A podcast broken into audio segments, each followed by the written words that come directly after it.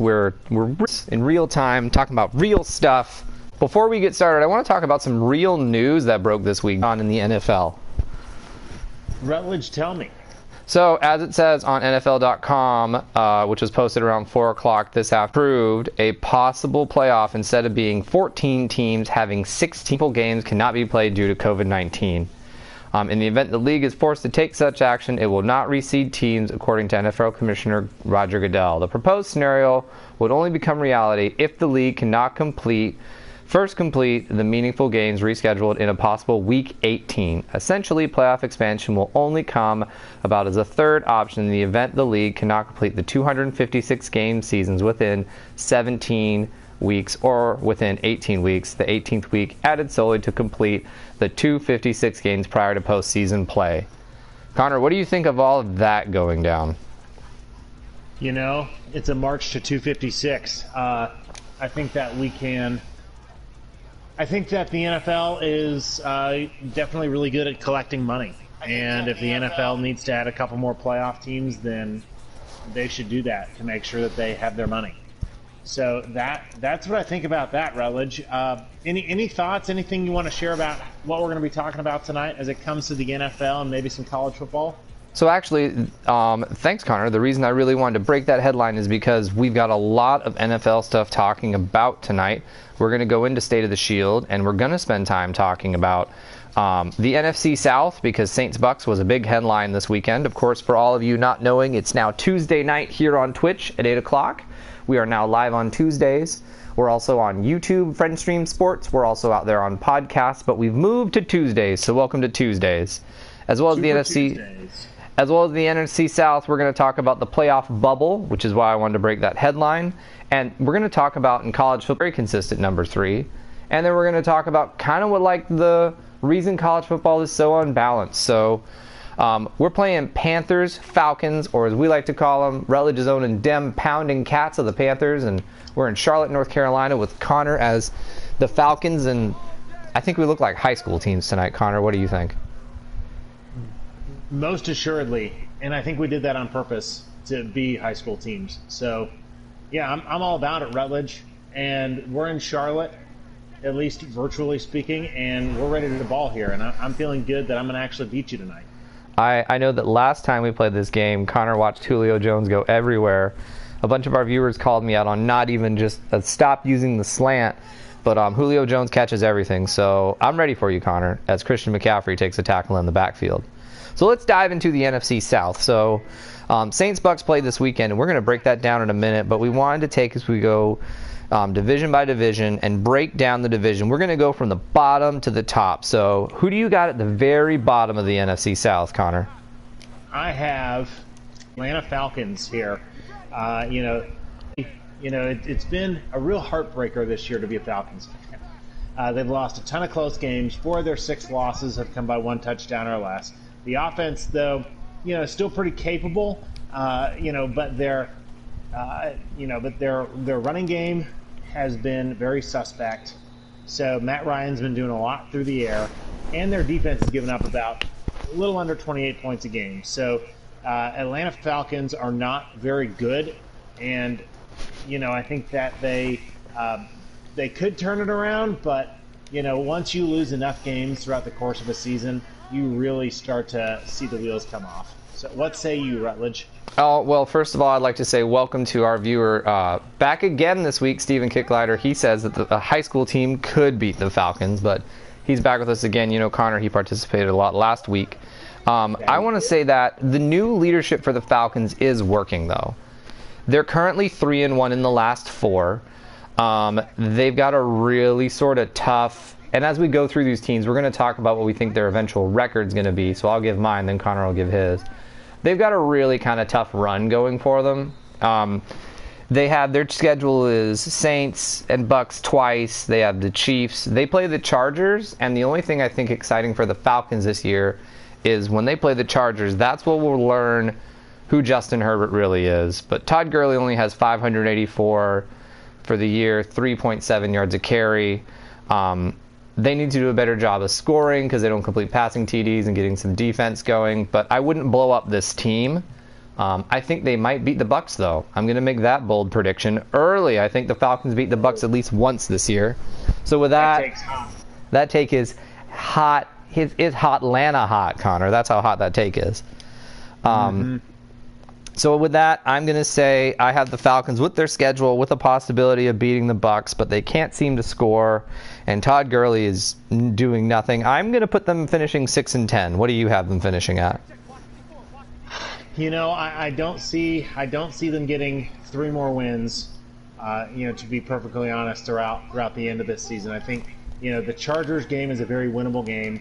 The oh, as per usual, Matt Ryan throwing throwing a pick Connor coming in with the early pick early. Early pick for early time. Uh, Chargers is a very very winnable game. Don't think they'll pick up any wins off the Bucks. Uh, got the Saints. You know the thing about it is the Panthers. The end of their uh, end of their season, especially if we go to 16, 16 team playoff. Panthers are, or the Falcons are going to be playing a lot more teams that are going to be playing for a lot more than just pride. And the Falcons are going to be playing for uh, for pride and for that high draft pick slot. So I'm seeing uh, I'm seeing a five and eleven finish for the Panthers, not six and ten. Okay. Yeah, yeah. So five and eleven for the Falcons. You're saying? Correct. As the Panthers scored on you. Pardon me. Five and eleven for the Falcons. 5-11 for the Falcons. But as we have that touchdown by Rutledge early based off the Connor pick, we are going to go into um, Dem Cats that just keep on pounding for the Carolina Panthers. Connor, I have kind of a heated take here. So I want you to start because I feel like you're going to be nicer to the Panthers than I am.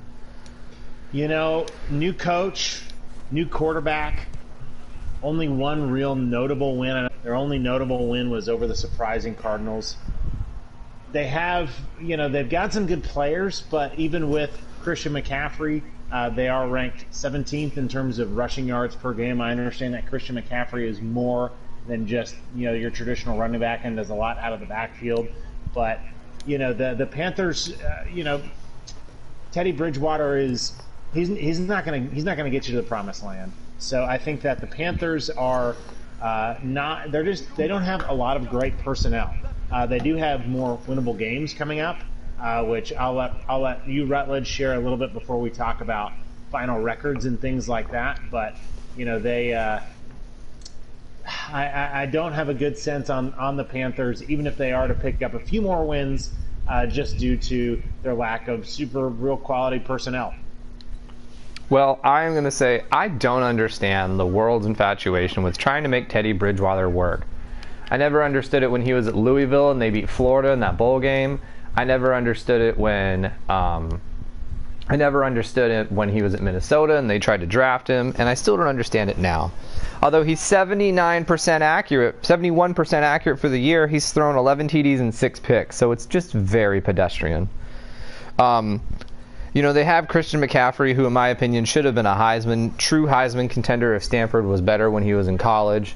They hung him by the cheeks. Um, they beat the Cardinals, but Cardinals are overrated.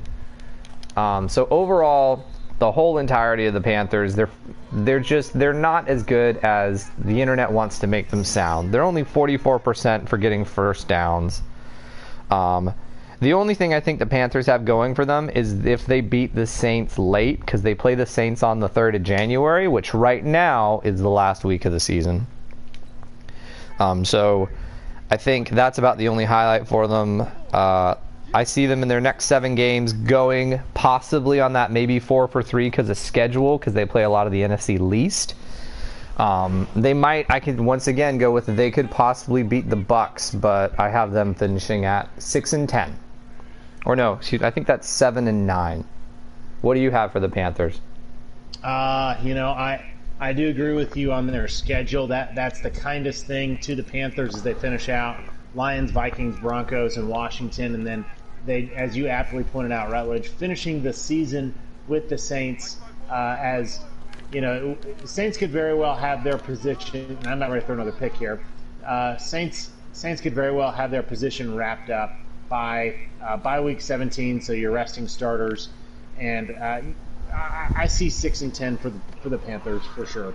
Okay, so we're we're split on a game here. Which game? So if I have I have seven and nine, you have six and ten, but still below 500. All right. Yep. Yep. So now One we have off. our number two team in the NFC South. And who are we saying is the number two team in the South right now, Connor? You know, I mean, you got to say the Bucks are the number two team in the South. They just they just lost to the Saints for the second time. You know, and, it's really interesting to just try to understand what this team will be. Uh, you know, especially now that AB is not just going to be have his first week, but continue to be into the mix, and th- there's going to be more to overcome for the Bucks. So there seems to be more questions than answers as it comes to the Bucks. This is, as I mentioned, the second time that they lost to the Saints and have the Saints uh, score a lot of points. You know, the the talking heads would always talk about how good the Bucks defense is. Uh, they've been struggling, uh, you know, and uh, I, I think that there are just a lot of questions as it comes to the Bucks uh, personnel wise. Now, out of their remaining games, they have three road games, and two of those are in domes. Tom Brady will not play a cold weather game until maybe a late season, you know, playoff game at say a Seattle or even a Green Bay, depending on how the schedules work out. So uh, there is that to consider. But Tampa Bay definitely laid an egg this weekend. What do you think, Rutledge? Um, with Tampa Bay, I'm going to say I'm going to say abandoned ship. There is holes in the pirate ship in Tampa. You need to, if you bought into Tampa Bay this year, you need to walk away. I think I called them a bust earlier this season when we did our bust must trust at the beginning of our show. Um, but Tom Brady, when the headlines all about your team say Tom Brady worst game of his career, uh, there's something going on. He's not meshing well into their system. They keep trying to build this roster. I watch a lot of Bucks film, and you keep seeing Tom Brady make throws that would have gone in hands and gone for touchdowns in New England, and he just keeps playing like he's New England. So um, they have a very inconsistent offense. You know, they dominated the Packers, but they struggled against the Giants. Um, their defense has only had 13 sacks for the entire year, and I really think Tom Brady's still looking for Julian Edelman. Yeah, they'll add AB, but um, Tom Brady's not a get a really fast receiver, get them to run long routes and throw bombs like even Jameis Winston when he could see, you know, when he was seeing his way to touchdowns instead of interceptions was. So, um, Except except when Tom Brady had Randy Moss. That was yeah, except for when Tom Brady had Randy Moss. There was that one time he had Randy Moss and that worked. And then outside of that, um, Connor is lighting it up and is yet to throw to Julio Jones, I think, today. Oh, he just had a catch. Okay, he just had a catch. The score, Uh, make the playoffs, but I think the storyline about how it's going to come more and more that this team, Bill.com on an article he read, wrote about the Saints Bucks game. Uh, this Ballyhode Sunday Nighter was a one sided wall. They are incredible. Um, I wish they had more sacks, but they got a lot going on. Connor, what do you think of the Saints with your yeah, touchdown? you know. Oh yeah, you know you don't have to get you don't have to get sacks to have your D line be impactful in the game, right? Uh, uh, in, in terms of their game against Tampa Bay, just when you thought that the New Orleans Saints were kind of, you know, just maybe just going to be another regular season wonder, I'm going to quote another not article but an interview from the movie Dumb and Dumber. You go do something like that and totally redeem yourself. Michael Thomas was back. It was clicking. It was rocking. It was rolling. Very excited for the Saints as they finish out uh, their season now with Michael Thomas. It's going to make the NFC South very interesting, uh, and, and you know it's going to give Tom Brady in Tampa. Uh, I think it's going to give him some real trouble to not just be running roughshod over the competition at the end of the year because he's so used to playing in the weak division of the AFC East. So, with that, Rutledge, what do you think the what do you think the final record for Tampa Bay is going to be? Before I unveil the final record, I want everyone to circle on their calendars Sunday, uh, the uh, 20th of December, because Kansas City is going to play. Um, they're going to play the Saints, and I think that could be a possible Super Bowl preview for everybody out there. But I have the Saints going seven and one. Their one loss is the Chiefs. They finished the year at 13 and three. There you go. Uh, you know, I, I'm, I'm going to say there's probably one more loss in there than than you think, Rutledge. Uh, so 12 and four for me for the Saints. All right. Still very solid. And that is everything that we have lined up for the NFC South. But now we're going to go into our second quarter of State of the Shield, which is we're going to talk about playoff bubble. So we're going to go. Uh, we're going to go conference by conference. Connor, take us through the three teams we need to break down in the AFC. Uh, in the AFC, uh, and, and we've got six seed six, seven, and eight, right? We got the Raiders, the Dolphins, and the Browns. And uh, you know, in terms in terms of the Raiders, and I'll just share some of my thoughts on these three teams, Rutledge, and, and you can go. Uh, in terms of the Raiders, you know, it's it was Jon Gruden has done a really nice job. This roster isn't great. They've got they've got some good players, but just as I mentioned a couple weeks ago, the coach is the real CEO of of the team, right? It's not the quarterback. Jon Gruden has really done a nice job with this Raiders team. And when you look at the remaining teams, I'm looking at young quarterbacks, and the Raiders play Drew Lock, Drew Lock twice. They play Sam Darnold, Tua, and then one more game against Herbert.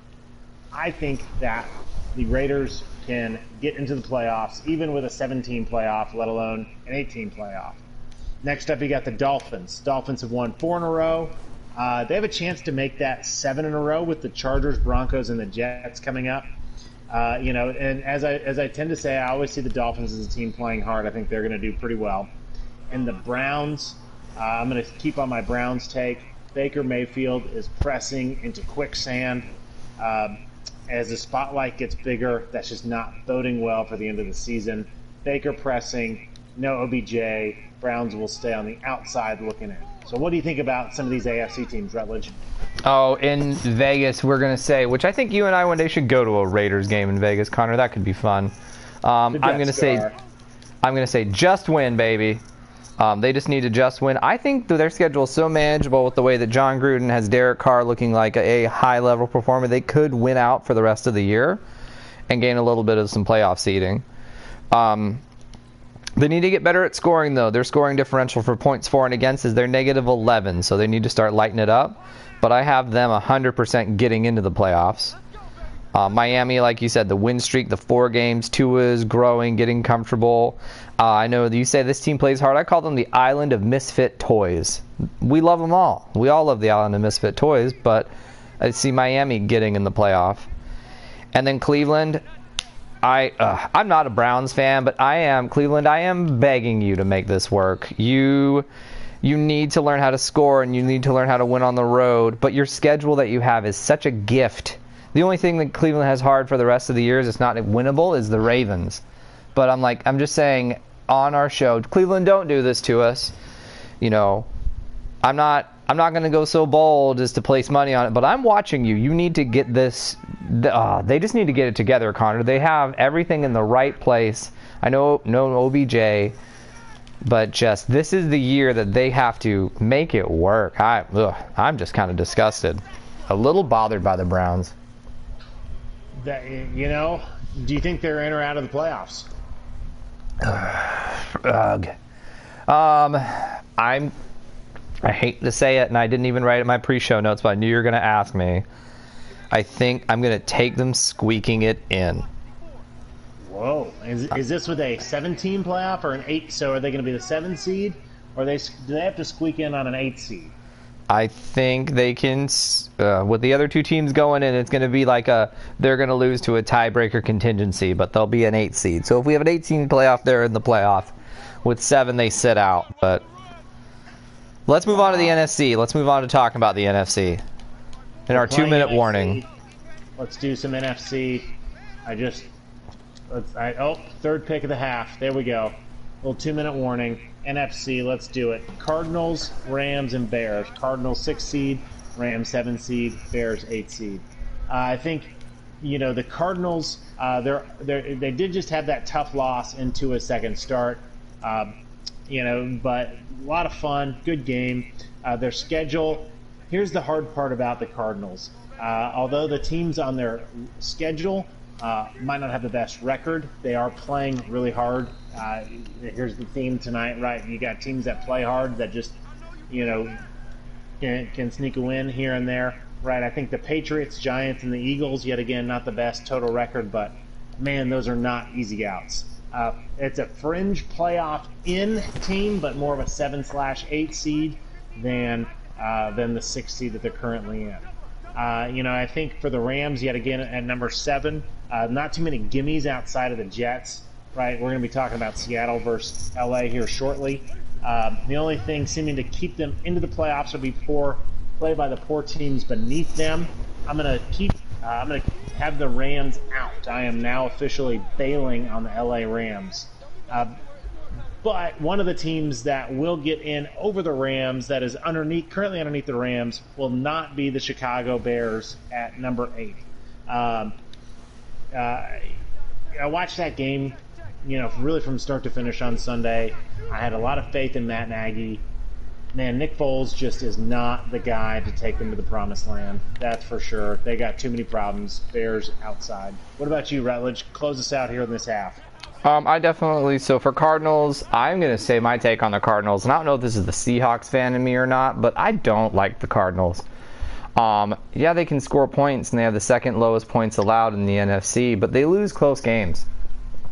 You know, I, I think we have a bad thing of a media world to like teams that look cool, but they don't win. So the Cardinals have turned into like the new Houston Texans of the back half of the season where we just pay attention. Um, I think they have no real pressure. I don't see them making it. I think they're out of the playoffs. Um, I know you picked three NFC West teams for contention in the playoffs. Um, the Rams are kind of an enigma.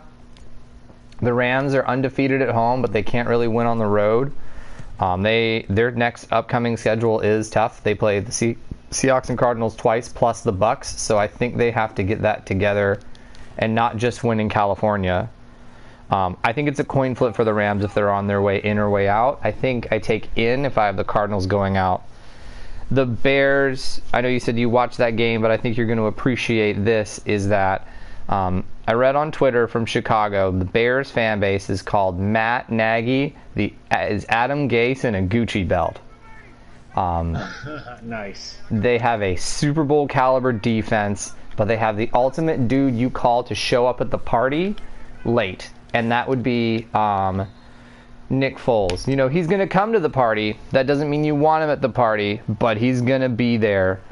Um, he's not the one you wanted to be there, but he's going to be there. And I see them, uh, even though they have this amazing defense that stops everybody, I see them offensively playing their way out of the playoffs. So I don't really have these bubble teams doing much.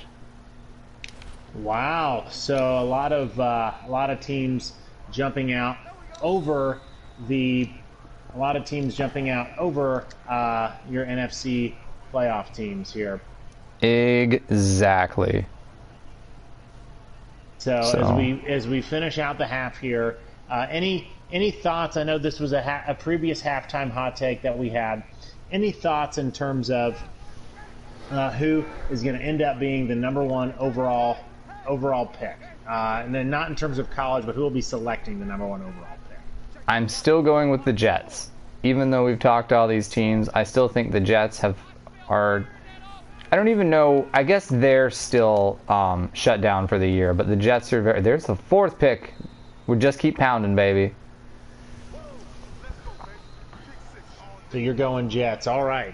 Good. Good to know. I, you know, I, I'm starting to come to the Jets as well in my in my selection here. So we have finished the first half. Matty Ice is ice cold for those uh, for those watching or listening. Carolina is up 14 to seven. And just as a reminder, we are on YouTube, we are on Twitch, and we are on uh, podcast wherever you listen to podcasts. So we really enjoy and we appreciate all of our viewers and our watchers out there. Invite your friends, and if uh, if you know us personally, send us a message. Uh, some sports topics that you want us to talk about we would love to do that. Yeah, absolutely. We would love to do that. And also, if you're watching this live tonight, I know we lost our video feed for a little bit there, so respond back if you got our video feedback. If you're still out there watching this, we had some technical difficulties during that same thing, but we're back and we're live and we're paused and we're ready to go into halftime hot takes now. Halftime so, hot takes. Basically, we just recorded some great podcast content, Connor. It's going to be fantastic hey, that that's why that's why they pay us the big bucks. Right? That's why we, they pay us the big bucks to be on Anchor. Yes. So Rutledge, so, uh, what's our halftime hot take for tonight? Our halftime hot take for tonight is who is going to win the AFC South. So who do you have and why? Uh, AFC or the or NFC, NFC? South. I'm sorry. You know, I, uh, I you know, for who's going to win the NFC South? But I, I'm going Saints. Right? They've already lost to the Bucks twice, or they've already beat the Bucks twice. My apologies. Uh, so the Bucks not only have to finish the season one game ahead of the Saints, uh, but you know, I, I just I, I don't I don't see the Bucks doing it. I see that at best the Bucks can tie the Saints record, uh, which obviously the Saints will have the tiebreaker, but um, Saints will win the NFC South. What about you? I am totally taking the Saints. I think they're going to run away with the show. I think they are on a, a, uh, a non-stop train as they're going to take the division. Um, Michael Thomas is back. Um, Alvin Kamara proves his value. Drew Brees is really sort of making that ride off into the sunset play. Um, I think Brady's still going to keep trying to play like he's in New England and struggle. Uh, as I said before, the Madden theory does not build real life teams. So I have the Saints. And there we go. That's our halftime hot takes. Take that to the bank.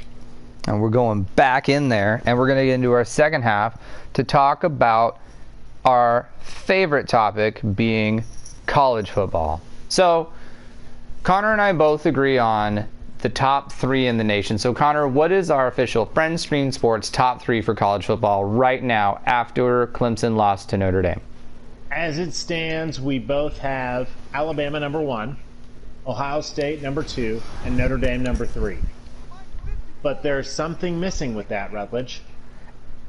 And that's Number def- four. and that's definitely number four. So um, I think, as we sort of discussed, Bama and Ohio State have been running the table. Even though we were all poo-pooing on uh, Big Ten being in there, I have not seen enough eye test teams that I think could beat Ohio State if ranked enough. And then, of course, number three is Notre Dame. Um, Connor, let's get yours. Who is your number four? You know, it pains me to say it, Rutledge, but I, I gotta say Florida, right?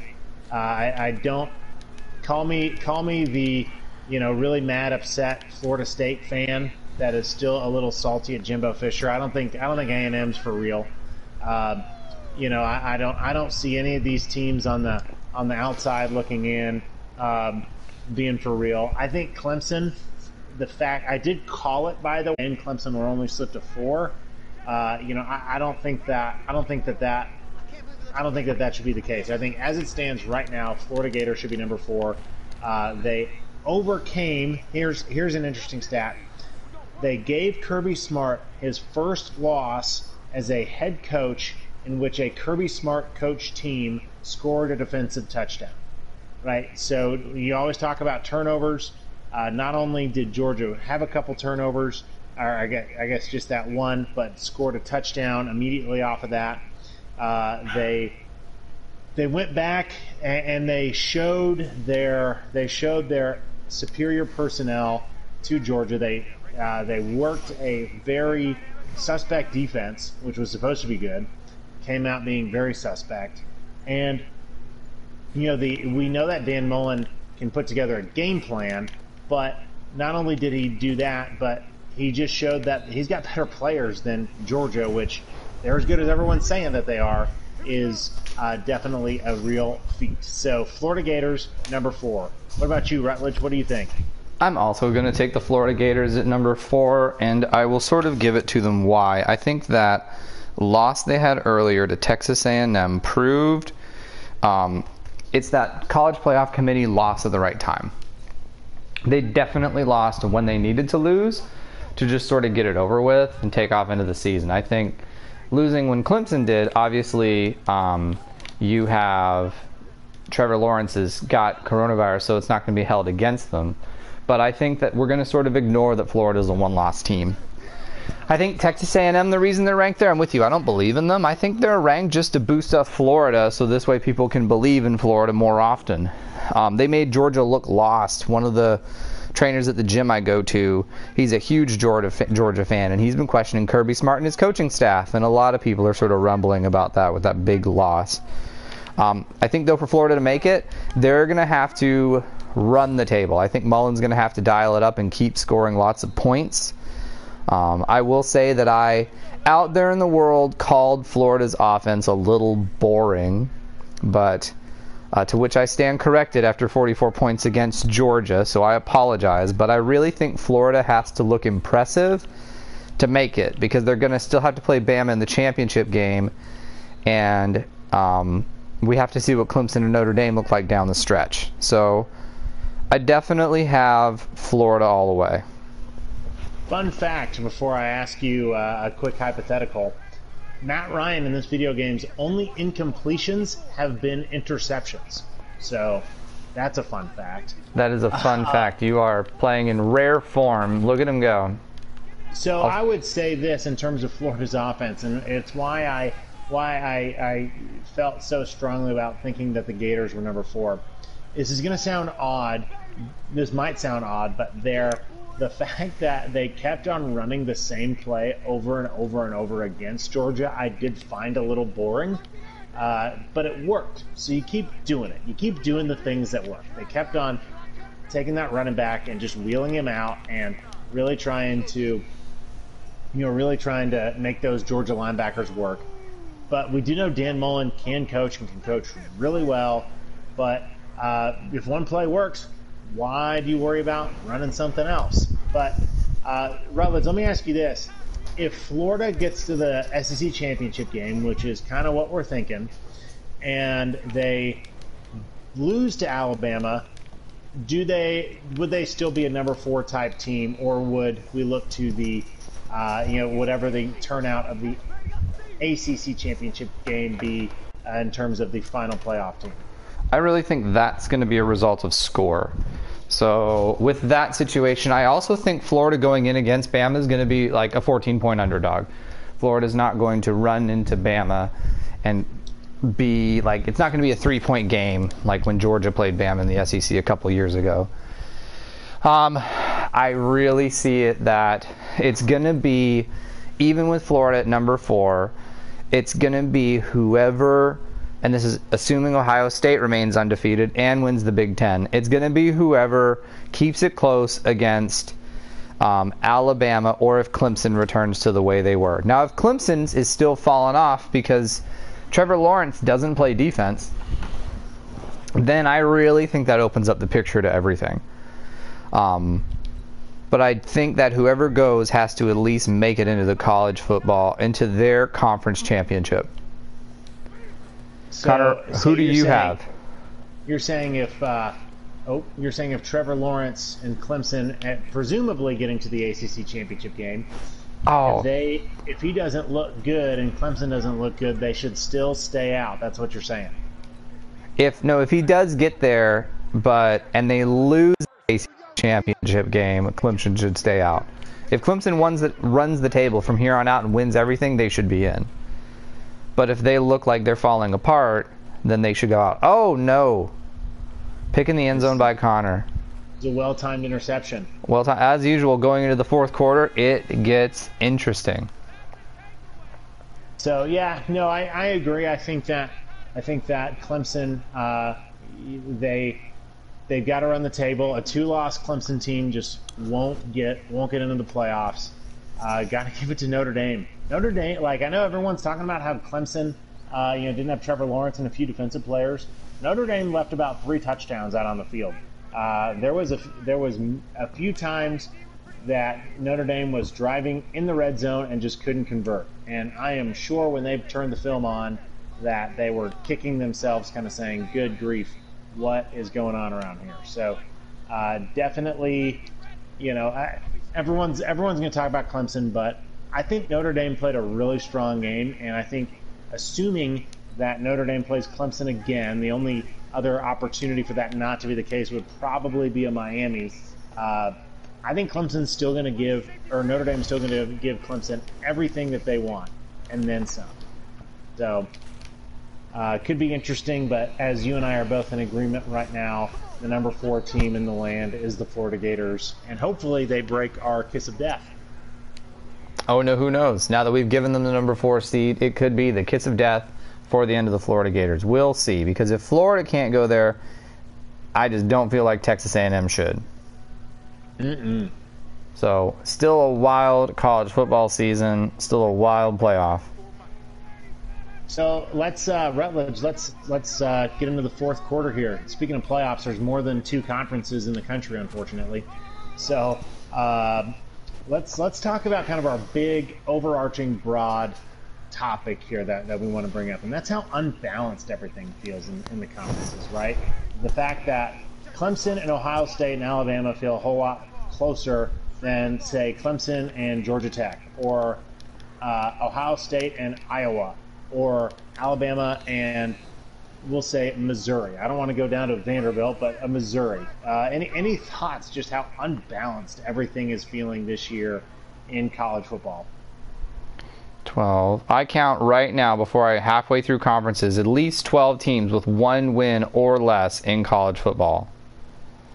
And I just want to sort of call out and of course we could say well it's it's academics right you know there's an admissions problem but i think it all comes down to our favorite topic of it's three main things in college football. It's it, is it is number one it is admissions. Do you get the right players to go into your school? It's recruiting and then it is definitely tenure. Are you selling the right message? Um, i want to sort of call attention to not, of course, you think the bad, the low performing programs are down, like UTEP, um, not UTEP, but uh, Old Dominion has only played one game; they've lost. Florida International is 0 and 3, right? Um, University of Massachusetts is 0 and 3. But let's talk about Penn State is uh, winless, and let's talk about how Michigan is down, and let's talk about how Vanderbilt has only won one game, and I think it just really comes into that the state of recruiting is just so unbalanced. So, Connor, you played football. What's it like to go out and be recruited to be a college athlete? Well, first off, great interception for pick number five Matt Ryan. Good grief.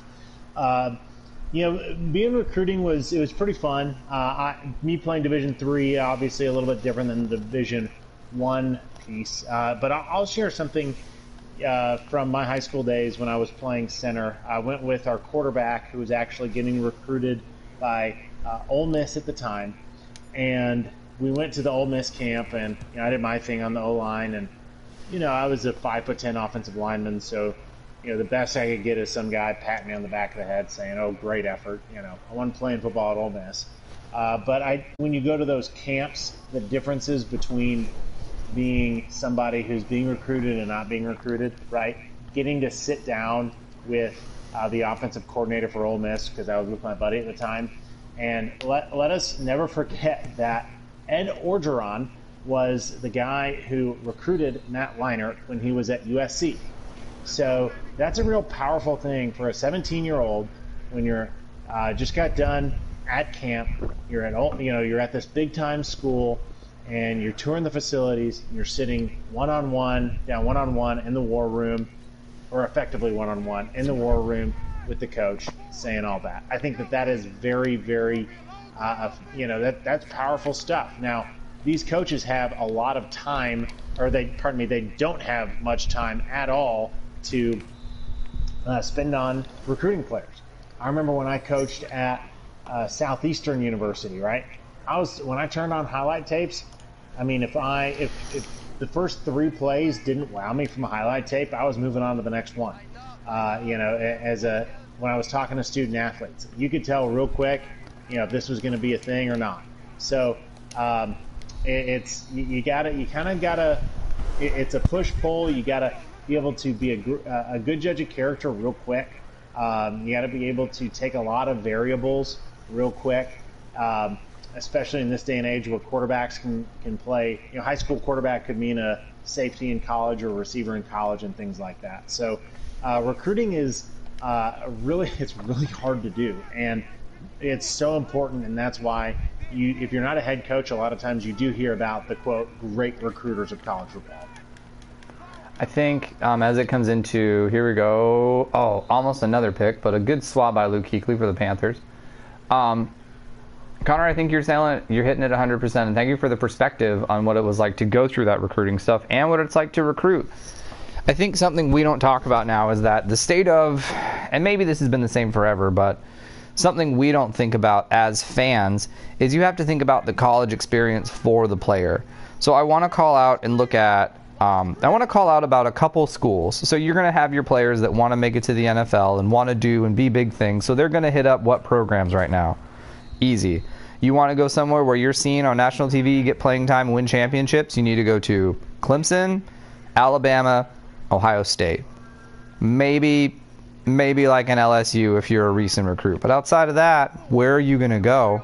Because if you go somewhere kind of mediocre, you're not going to make it. Um, I want to talk about some schools that I think it also comes into. We don't think about student life, right?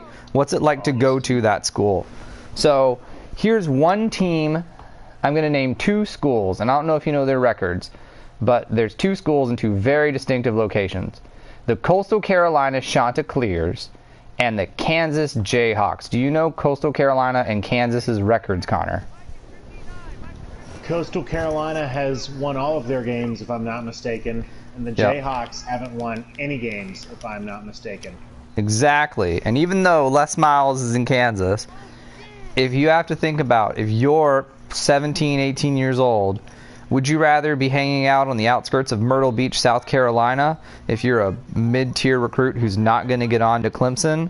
Or would you rather go and pick up and try to play for a big school and move to Kansas? So, what would you rather do, Connor? Well, you know, let, let's not totally throw the Jayhawks under the bus. You are Right. 45 minutes away from Kansas City. Right? Uh, but you know, it- there's there are so many things within consideration, right? Uh, programs programs like Kansas that are well, really, you know, programs like Coastal Carolina that are closer to Kansas than Coastal Carolina being closer to Clemson uh, in terms of quality. And, I and I put that order in there on purpose. Um, you know, they're going to have a lot of guys who are, are kind of snubbed, right? So I think that that's important to consider, important important to be in consideration. Uh, you know, for a 17 year old who spends a lot of college in, in you know, uh, a lot of the times during the winter months when it's cold. If you're if you're going just based off the weather, I'm going Myrtle Beach. But uh, you know, the the recruiting fertile grounds there as well. I think also bode well for Coastal Carolina uh, within that. So, any, any thoughts just in terms of location for you, Rutledge? Um, if I was me and I was playing football, I would, you know, unless I was a die-hard person who loved the Jayhawks or grew up in the Midwest and loved that environment, if I was recruited by those two schools, I would play the smaller school and go to Coastal Carolina. Um, I know that I can say from a smaller school, uh, Georgia Southern in the Sun Belt Conference, if there's one thing that key interception on the two-point conversion. Um, if Go there's on for your small school. if there's one thing for a small school, I know at Georgia Southern we talk about tradition and winning a lot, whereas we don't talk about the other parts of the experience when we recruit our um, our recruits, and we try to pitch the small man is valuable. So I would definitely take the Coastal Carolina, Conway, South Carolina, where it is is actually a pretty cool area. You're not too far. Yes, you're close to Kansas City, but um, playing football at a basketball school, kind of like going to a Duke if you play football, you're going, in my opinion, for you know possibly the long term, unless you're someone who just didn't get picked up by a large school. But that's sort of that's that's recruiting, and I think that's all we kind of have to say about that. And we're going to actually segue into another sport because, um, as we like to say in Orlando, a miracle happened. What happened, Connor? A miracle has Orlando happened. City is playing in the MLS playoffs. Oh, how does it feel to say that out loud? I still can't believe it, Rutledge. I was at their first MLS game when we filled the bowl. I was at their. Uh, I've been to many other games. I've, I went to not just fill the bowl number one. I, you and I sat together at fill the bowl number two. Yep. We've laughed. We've cried. We've we've thrown things at projectors. We've thrown projectiles at people. Uh, We've thrown ourselves at each other. we've thrown ourselves at each other, and Orlando City is playing playoff soccer. How do you feel about that, Rutledge?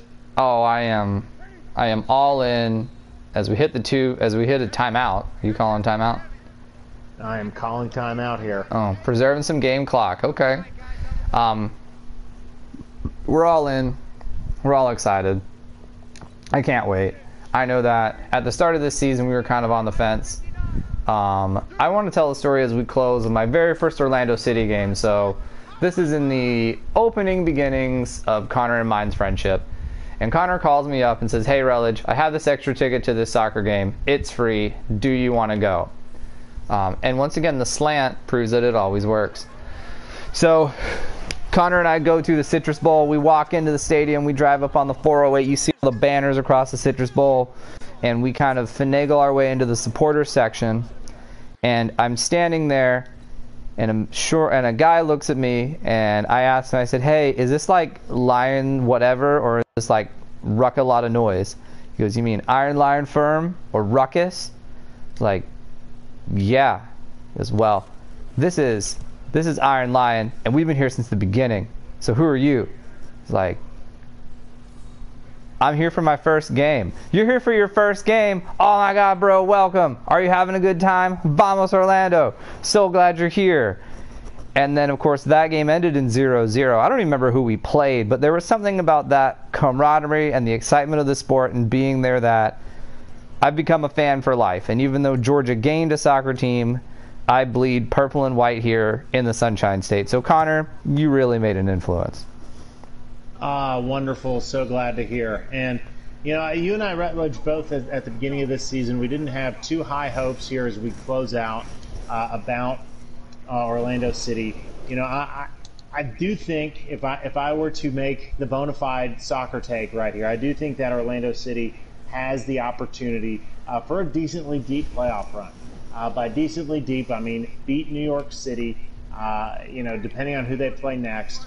Uh, you know, maybe win two games, but you know you've got you've got a team that has already played in the championship game of one tournament this year, and and uh, you know MLS is back.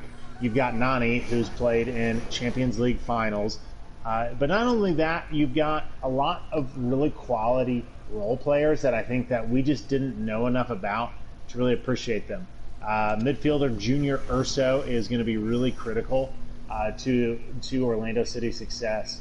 Uh, obviously, Michelle Pereyra, uh, but you know the thing. What's been interesting about Orlando City is for so long it was always, you know, the offense is going to be able to score some goals. What is the defense going to be able to do?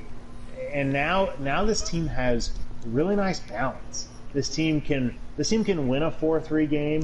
This team can eke out 1-0 in extra time. So I do think that although not a favorite, I definitely think that Orlando City is going to be very, very dangerous going into the playoffs. And, you know, uh, one win is definitely not uh, a stretch in any in any in any sense.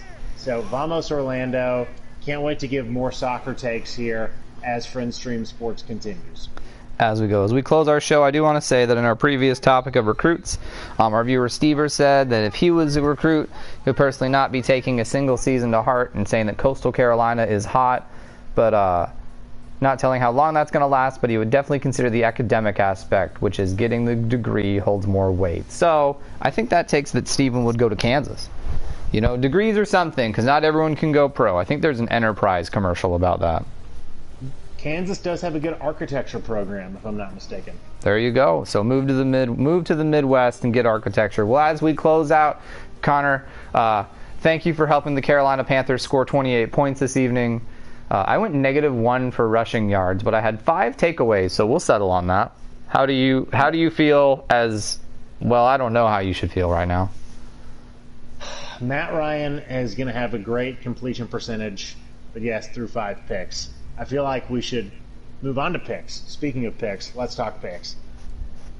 All right, so our first pick is we're going to continue following the very hot Indiana Hoosiers as they are playing uh, the Michigan State Spartans, and Indiana is a seven and a half favorite.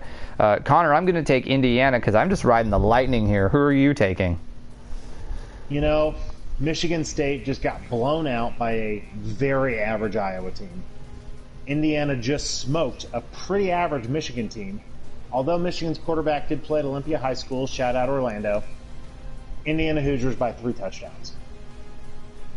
Okay. Well, that three touchdowns, that's huge. Oh, yeah. I think after this week, if they do that three touchdowns, people are going to take Indiana finally serious in the football realm. Um, we least more serious than they were. At least more serious than they were. We have here, we're going with a big game in the NFC. We have the Seattle Seahawks, who are starting to worry me, versus the Los Angeles Rams. And the Rams are a one point favorite. Um, Connor, who are you taking in this? You know, uh, the Rams need this game more than Seattle, uh, but the Seattle Seahawks pride is pretty hurt after what they did to Buffalo. I think it's going to be a ton of points. I think it's going to be a ton of fun, and I think that the Seahawks are going to win. I am going to hope that the only thing that's good at Los Angeles is that Aaron Donald has 99 times that he does not get into the backfield over this game and does not make a huge impact. Russell Wilson looks a little sort of shaken. Um, hopefully the run game bounces back, but I take Seattle. I think the one point line is just um, people are taking too much out of Seattle in this Buffalo loss. Our last game here is two rookie quarterbacks hit the gridiron in Florida, and we have Justin Herbert versus Tua Tagovailoa as the Chargers come down to Miami and play the Dolphins. Connor, close us out. Who's your final pick? Clash of the rookie QBs. As I've said pretty consistently, the Dolphins play hard and just never seem to quit. I'm going Miami to win and cover. I am also going to go Miami to win and cover. I think the coaching staff is really sort of, and Tua or sort of just a match made, and coaches make quarterbacks. The coach is the CEO of the operation. So overall, um, I I see Miami having that getting there. Also, um, thank you, Steven. Steven reminded us that uh, Matt Breida, Breida the Cheetah from Georgia Southern, go Eagles, is a Miami Dolphin. So uh, Miami Dolphins number one. You still haven't listened to that Miami Dolphins fight song, have you, Connor? You know, not yet. Oh, I think it's it's out there for you. I don't know if it's on iTunes, but it's just it's too good. So our viewers take what our viewer picks. Our viewers pick Indiana, Seattle, and Miami.